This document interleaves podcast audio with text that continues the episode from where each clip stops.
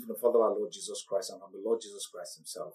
I am the voice of one, crying in the wilderness of this world and life. Prepare ye the way of the Lord. Make straight every path. Repent, for the kingdom of God is at hand. In this broadcast, we shall be looking at the judgment seat of Christ, which is the other kind of eternal judgment, having discussed the first one, the great white throne judgment. Last week we looked at this judgment in some detail and we noted that it is a judgment that no one should be at. It is the judgment of all who have rebelled against God. It is a judgment of people who did not believe God. It is a judgment of people who refused to accept Jesus as their Savior and their Lord. It's a judgment of people who trusted in their works rather than submit to the grace of God. It's a judgment of people whose names are not written in the book of life we saw that some Christians will unfortunately be at the great white throne judgment because they did not do the will of God. They did not depend on the Holy Spirit. They did not glorify God with the gift that God had given to them. And they were stubborn and disobedient to God. The great white throne judgment will be the final judgment. After the great white throne judgment, God is going to create new heavens and new earth. The people who go to that judgment are sent to Gehenna or hell forever. And then God will create a new heaven and a new earth where peace will reign, where a new beginning for everybody who do not go to the great white throne judgment will begin to live a new life. The sentence at the great white throne judgment is eternal and it is eternity in hell. There is no place like purgatory, neither is there anything like reincarnation. It is appointed unto man once to die. After that is the judgment. And once a person has been resurrected, we said earlier that there are going to be two resurrections after the resurrection of the Lord Jesus Christ, which has taken place resurrection of believers and the resurrection of unbelievers. And they are going to happen at two different times. Anybody who resurrects at the resurrection of the unbeliever will go to the great white throne judgment. Tonight, we want to discuss the second kind of eternal judgment that is the judgment seat of Christ. Usually, the term judgment seat denotes a tribunal a trial hall, a place of judgment, or in modern terminology, a courtroom. In John chapter 19, verse 13, the Bible tells us that when Pontius Pilate was struggling with listening to the Jews over Jesus and he knew that it was for envy, but the Jews now said to him, If you don't judge this fellow, we are going to go and report you to Caesar. The Bible says, when Pilate therefore heard that saying, he brought Jesus out and sat down in the judgment seat in a place that is called the pavement, but in Hebrew, Gabbatha. So he brought the Lord Jesus to the judgment seat where he could judge him, where he could listen to the accusation against him, and then he could try him and either convict him or free him. So the judgment seat usually is that place where you bring an accused to, accuse him before the judge, and the judge gives the accused an opportunity to defend himself or herself, as the case may be. And then after the judge will decide whether to acquit the person or to convict and sentence the person. In Acts chapter 18, we read about Paul, who was brought before a proconsul in Achaia and was brought to the judgment seat of that proconsul. But before they could even accuse Paul before him, the man dismissed them. In Acts chapter 25, verse 6 to 12, Paul himself sought to go before the judgment seat of Caesar when the Roman governor in that region said that he wanted him to go to Jerusalem and be accused by the Jews. And Paul said, No, I will go to Caesar. And the governor said, No problem. Then to Caesar you will go.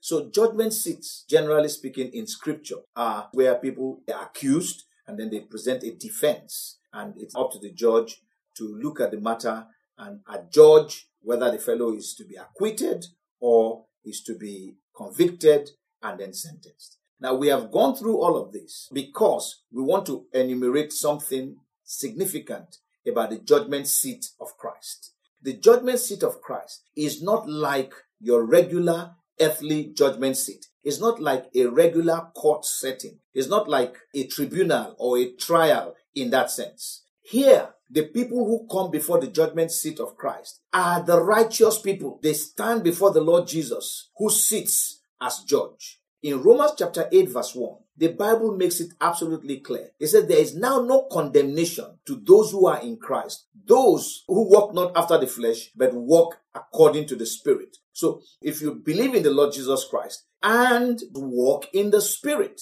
you are not under condemnation. We are speaking of the people who will stand before the Lord Jesus Christ at the judgment seat of Christ. These are people who are born again, who have walked by the Spirit of God. All those who resurrected at the first resurrection, what we said was the resurrection of believers, and those who were raptured at the coming of Christ. These are the people who will appear at the judgment seat of Christ. They are, however, not going to appear there because they want to face an accusation or come before a judgment of condemnation. Rather, they are coming for a judgment of rewards for their service to God while they were alive on the earth. Romans chapter 14, verse 10 to 12. But why do you judge your brother? Or why do you show contempt for your brother? For we shall all stand before the judgment seat of Christ. For it is written, As I live, says the Lord, every knee shall bow to me, and every tongue shall confess to God. So then, each of us shall give account of himself to God. At this point, we are going to give an account of our service this is where people who died as Christians, people who continue to live as Christians at the second coming of the Lord Jesus Christ, who are then raptured, will meet with the Lord Jesus Christ and will have an opportunity to see their works. I'm going to explain this as we go further. In 2 Corinthians chapter 5 verse 10, the Bible says, For we must all appear before the judgment seat of Christ, that each one may receive the things done in the body according to what he has done, whether good or bad. At this judgment seat, only believers are here. There's the one for unbelievers. That is the one that we call the great white throne judgment. Here, before the judgment seat of Christ, the Christians are the ones coming before the Lord Jesus Christ. This is not just those who are in ministry who are coming to receive a reward. No, but those who are Christians, those who have served in different capacities. I'm not talking of serving in church. Your secular employment is your place of ministry that God has given you. God has in his plan a purpose for your life. So he sent you to an office so that you can glorify him in that office by your service to him. Now, if you don't understand that, you will think that is your degree and your abilities that put you in that position. No, it's God that put you in that position. There are people who are far better than you, but they're not in that position. You are there, and God wants you to glorify Him in that office. That person is going to stand before the judgment seat of Christ and say what it is that he did or did not do when God put him in an office. We read two weeks ago, Matthew 25, 31 to 46, where he said, When I come to sit, I'm going to separate the flock. And we said that the, the flock are the Christians. He will separate the flock, sheep on the right hand, goats on the left hand. The sheep represent those who obeyed him, who did his will, who did what he wanted them to do. The goats represent those who did not do his will, who were stubborn, who acted contrary to Christ, who lived as they liked. It has nothing to do with whether they were pastors in churches or not. It has everything to do with whether they obeyed God and acted as God wanted them to act. At the judgment seat of Christ, when the believers who are resurrected and those who have been raptured appear before Him, certain things are going to be looked at. Number one, our motive for service will be judged as well as our action. So it's not just the act, but the motive. Why did he do it? Why did this man do what he did? In First Peter chapter 5, from verse 1 to 4, it says, The elders who are among you I exhort, talking about pastors actually. I, who am a fellow elder and a witness of the sufferings of Christ, and also a partaker of the glory that will be revealed, shepherd the flock of God which is among you, serving as overseers, not by compulsion but willingly. So the question is, were you forced to serve or did you serve willingly? Those are some questions that you will have to answer. Not for dishonest gain, but eagerly. Did you serve because you were looking for money? Because you had no income and you felt that, well, if I become a pastor, at least I will get the tithes and the offerings of the people who come. Was that why you became a pastor? In verse 3 says, no, as being lords over those entrusted to you. Were you lording it over people? These are the things that will be checked. But being examples to the flock, were you an example to the flock? What did your flock see? What did they follow? In verse 4 it says, And when the chief shepherd appears at the judgment seat, you will receive the crown of glory that does not fade away. We are going to discuss this by the grace of God next week. the rewards that is. In 1 Samuel chapter 15, God had sent Saul the king to go and destroy the Amalekites, completely destroy them, kill everybody, kill their animals, destroy everything. Then Saul went, and the Bible says that he saved the fat of the flock and even saved Agag, the king of the Amalekites alive. And when Samuel came to see King Saul and asked, So how far? King Saul said to Samuel, Oh, I have done all that the Lord had asked me to do. And Samuel asked Saul, Then what is the meaning of this bleating the sound of sheep, of goats bleating that I'm hearing. They said, Oh, we get the fat one so that we can give offering to God. And Samuel gave his verdict, verse 22 and 23. So Samuel said, Has the Lord as great delight in burnt offerings and sacrifices as in obeying the voice of the Lord? Behold, to obey is better than sacrifice, and to heed than the fat of rams. For rebellion is as the sin of witchcraft, and stubbornness as iniquity and idolatry. Because you have rejected the word of the Lord, he has also rejected you from being king. Actually, when we read the Old Testament, we see illustrations of eternal judgment. That is the judgment seat of Christ. We see how God judges his own children, not to talk of the unbelievers. So we have a picture of eternal judgment. We see that Saul's motive was judged and found to be as the sin of witchcraft and as the sin of idolatry. What was it that he did? He brought the fat flock that he might bring an offering before God. But don't forget that he was going to eat out of that offering. He was going to take some. So his motive was wrong. And God saw his motive and said, This is your act of disobedience. is witchcraft. And the thing that you have done is iniquity and idolatry. There are many people who think that they can buy God's favor, who think that by taking money to church and giving money to a pastor, they will escape the judgment of Christ. They will not.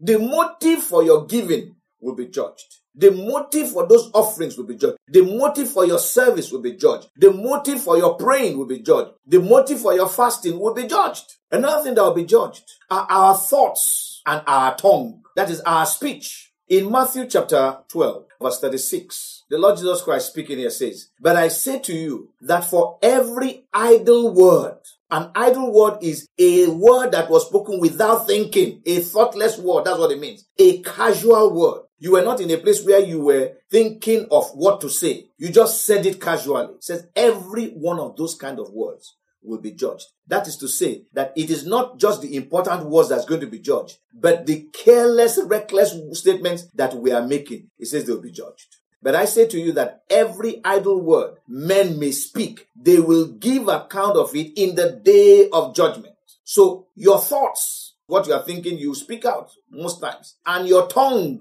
will be judged. In James chapter 3, there's a warning to those who are in ministry. It says, My brethren, let not many of you become teachers, knowing that we shall receive a stricter judgment.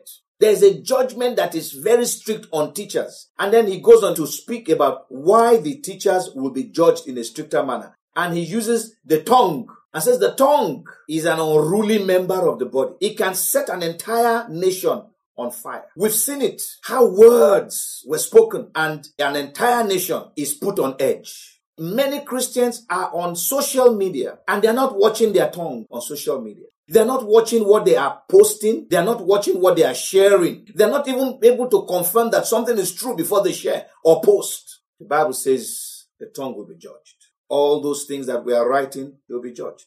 The motive for writing will be judged.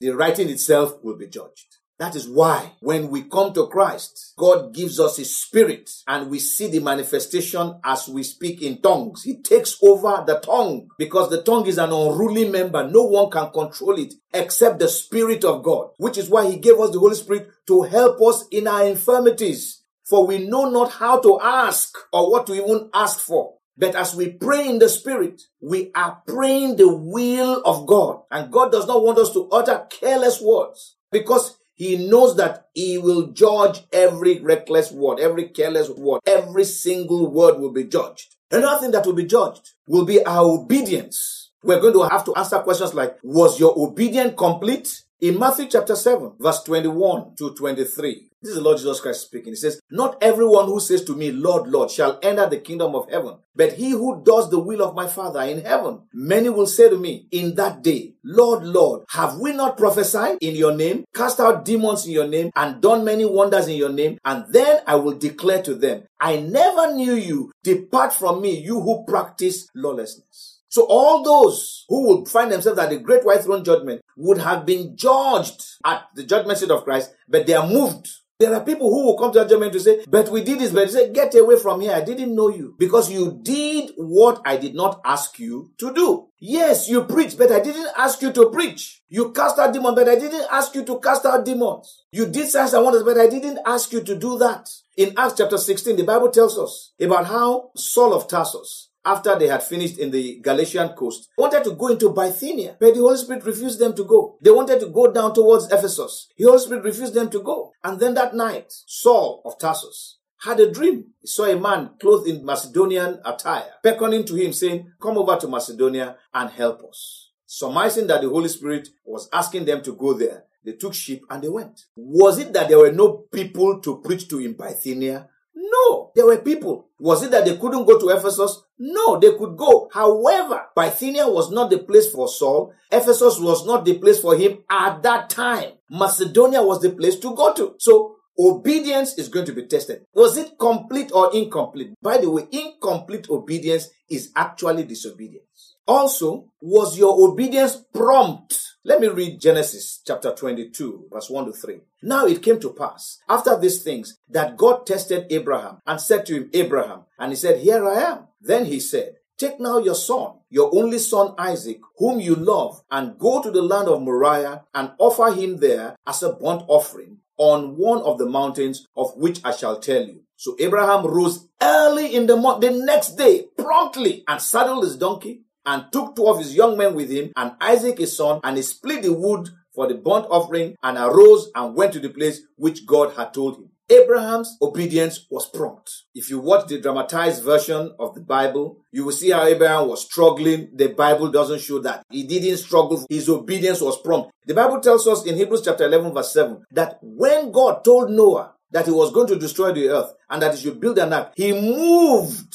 quickly with reverential fear. His obedience was prompt. Many of us have delayed obedience. When we know that God has said we should do something, then we start dilly-dallying. We start procrastinating. Those things will be judged because delayed obedience is actually an act of disobedience. Then we're going to be judged as to whether we obeyed wholeheartedly or half-heartedly. In Second Chronicles, the story is told of the king, King Amaziah, verse 1 to 2. It says, Amaziah was 25 years old when he became king, and he reigned 29 years in Jerusalem. His mother's name was Jehoaddan of Jerusalem. And he did what was right in the sight of the Lord, but not with a loyal heart.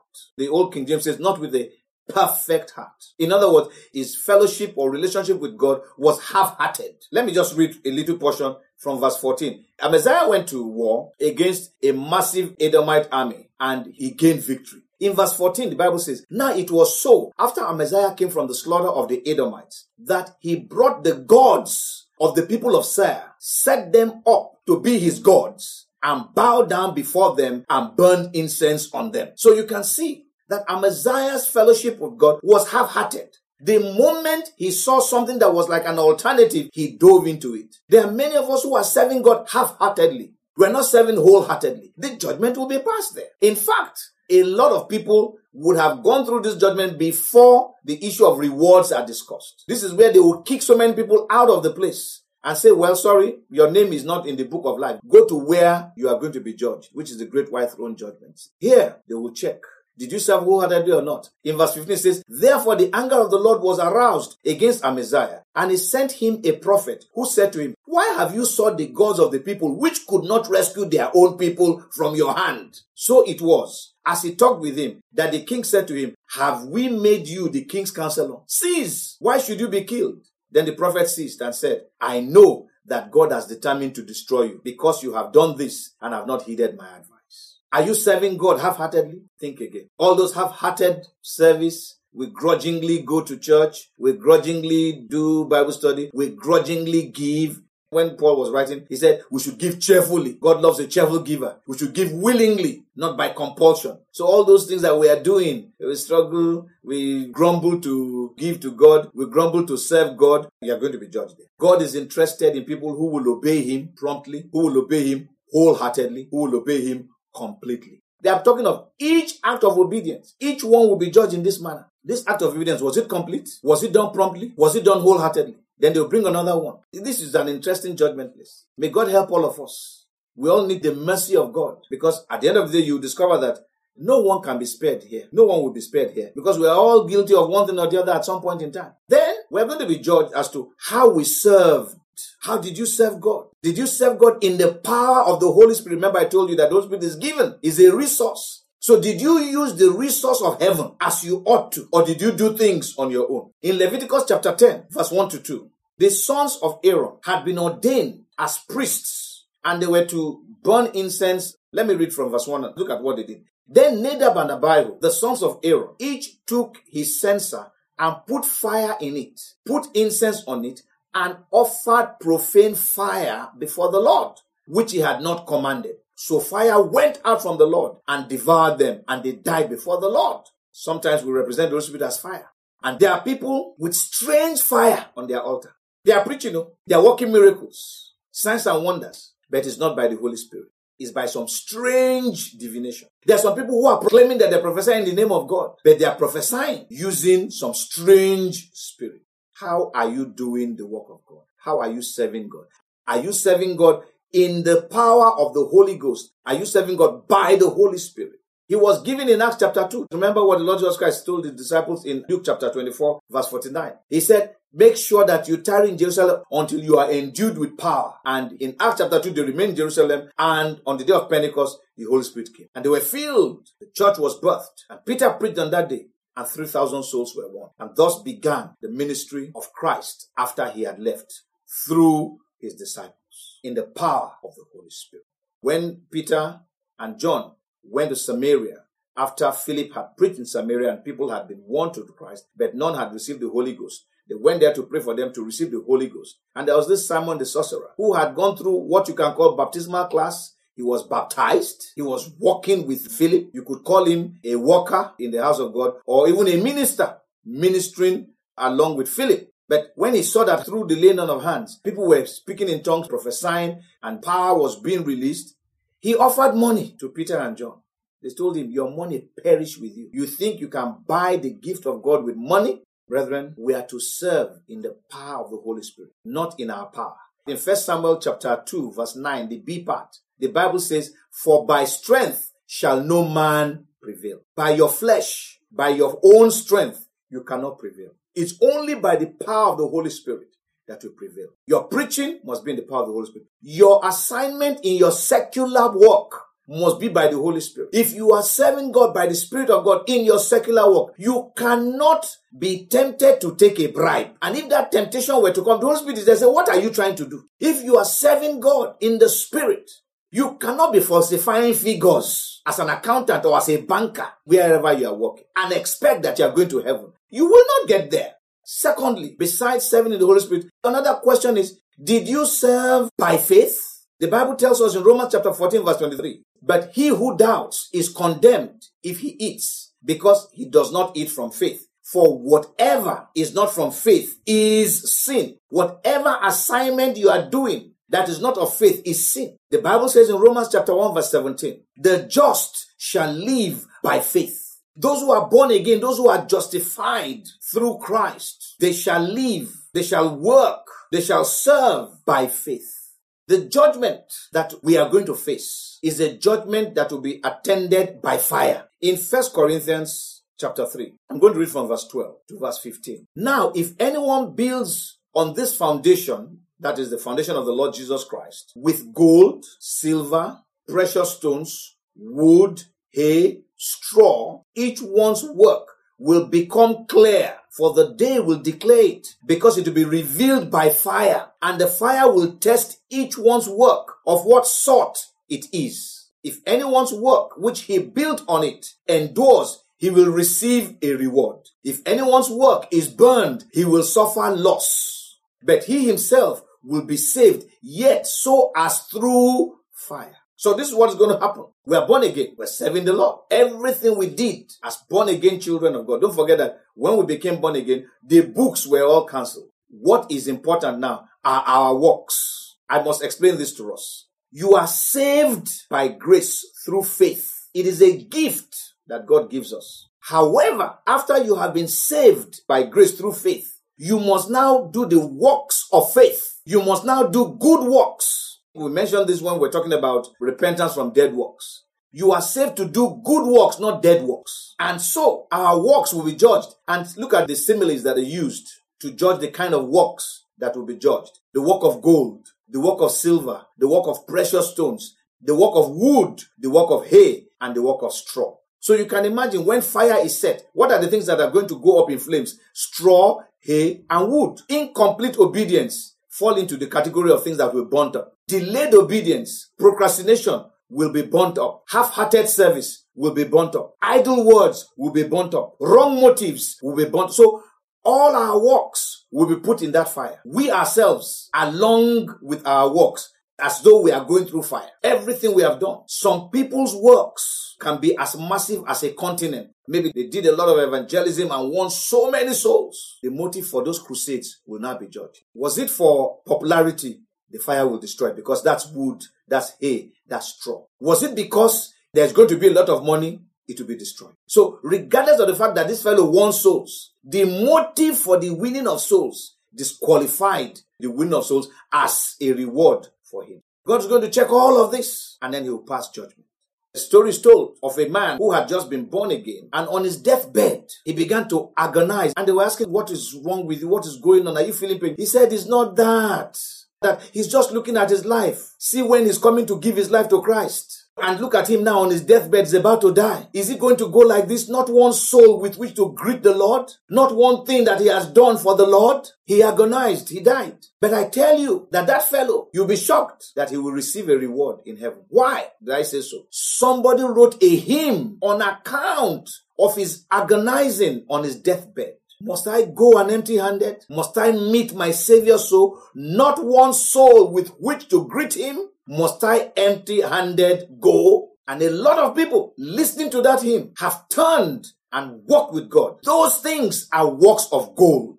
They will mark that fellow. It will be strange, actually, to find anybody in heaven without a reward. Because it means that fellow either maybe just got born again and died, and nobody spoke anything about him. When we discuss rewards, we're going to also look at the criteria that will be used. It's not the way we do things. Heaven's criteria is different, and we're going to discuss that. So it's important to recognize that there are works of gold and works of wood, things that can easily be destroyed by fire and things that will stay stronger. In Second Timothy chapter 2, the Bible tells us in verse 20, but in a great house there are not only vessels of gold and silver, but also of wood and clay some for honor and some for dishonor. Therefore, if anyone cleanses himself from the latter, from iniquity and so on and so forth. He will be a vessel for honor, sanctified and useful for the master, prepared for every good work.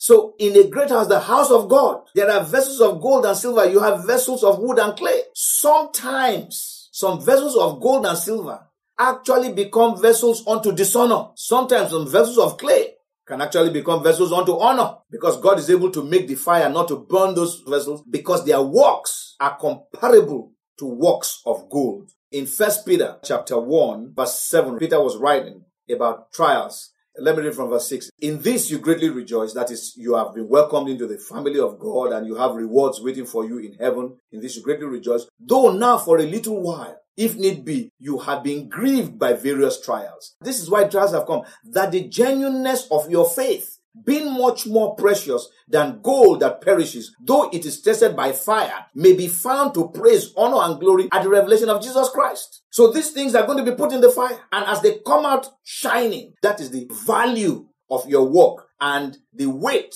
of the reward you are going to receive from God. Anything that is burnt gets no reward. People will cry. People will lament. People will be wondering, how did I lose this kind of thing? But the good news is that no one who appears here, who passes through that fire, will go to hell. If you don't pass through the fire, you are not going to heaven. Anybody who passes through that fire is going to heaven. So at the judgment seat of Christ, when you are presented, means your name is in the book of life. Your works are presented along with you. Fire begins to burn. Some people, their works will be totally burnt up. No work to show. Nothing to show. They will enter. It is as though they themselves were tried by that fire and they got in by fire. So you may have no rewards, but you'll be in heaven. However, you'll feel sorrowful. Eventually, God will come and wipe away all tears and there will be no more crying. But people will be sorrowful. People will regret. Those who are playing church now, they will regret if they get to heaven. They will regret it. That what? You will see people the same way. Remember, we talked about rankings in hell. There will be rankings in heaven. There are people who will sit closest to Christ. There are people who will be far, far away from Him. Each man's work will speak of what sort it is. Let me conclude at this point in time by saying, from all that we've spoken of here, Christianity's end game is not car ownership, is not house ownership, is not marriage, is not children, is not that job, is not that position. Everything you get on the earth as a Christian is a resource to be used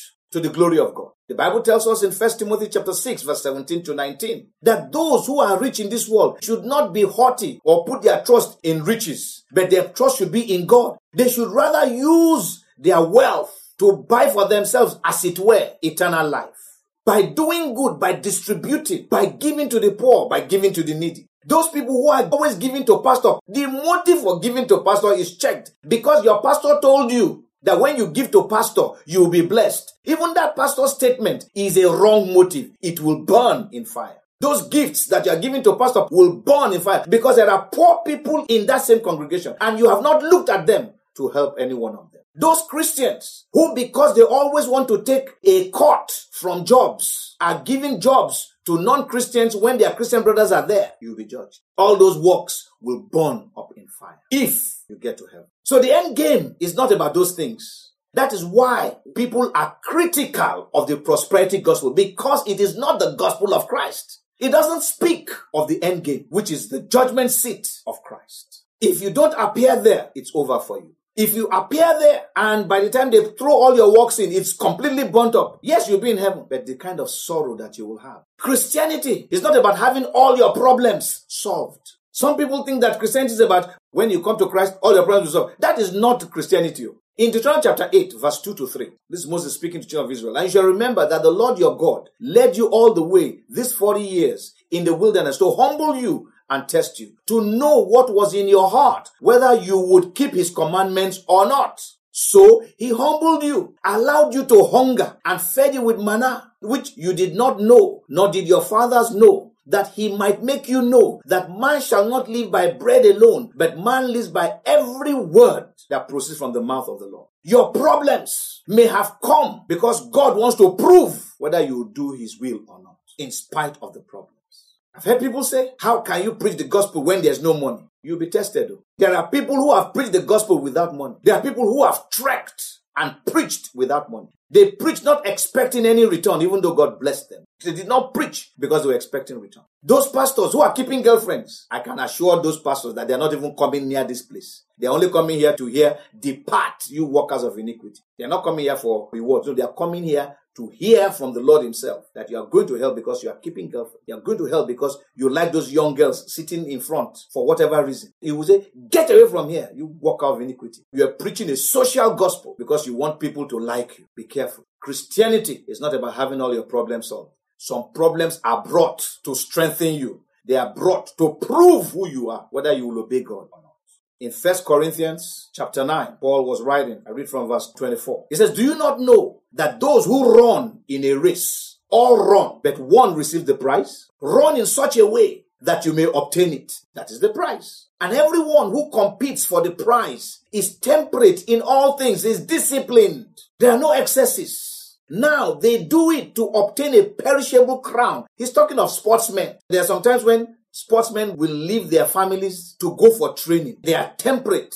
There are parties they won't attend when they are training. They don't drink wine. They don't do so many things when they are training. He says now they do it to obtain a crown that perishes. In those days, the Olympics was just basically a wreath that perishes. Just a wreath woven with palm. They place over the head of the winner. That was it. But we, for an imperishable crown, we're going to discuss these things by the grace of God next week or the week after. But we for an imperishable crown. Therefore, I run thus. Paul is writing, this is how I run. Not with uncertainty. Thus I fight. Not as one who beats the air. But I discipline my body and bring it into subjection, lest when I have preached to others, I myself should become disqualified or reprobate. Brethren, you can preach the gospel and go to hell. Paul says, I had to discipline my body. You see, this body of ours, what we call the flesh, the human nature that loves to sin, that delights to sin, it will send many people to hell. It is that nature that loves fame, that loves money. It is that nature that wants to boast that it has wealth, that it has private jet, that it has car, it has yacht. it has this. it has that. Things that perish with the using that you cannot take to heaven. So I discipline myself lest I be disqualified. We need to understand that Christianity is about endurance, humility, holiness, and the likes. Let me close with this reading. I'll read a rather lengthy scripture. Second Timothy chapter 2, verse 3 to 15. You therefore must endure hardship as a good soldier of Jesus Christ. You're a soldier. No one engaged in warfare entangles himself with the affairs of this life,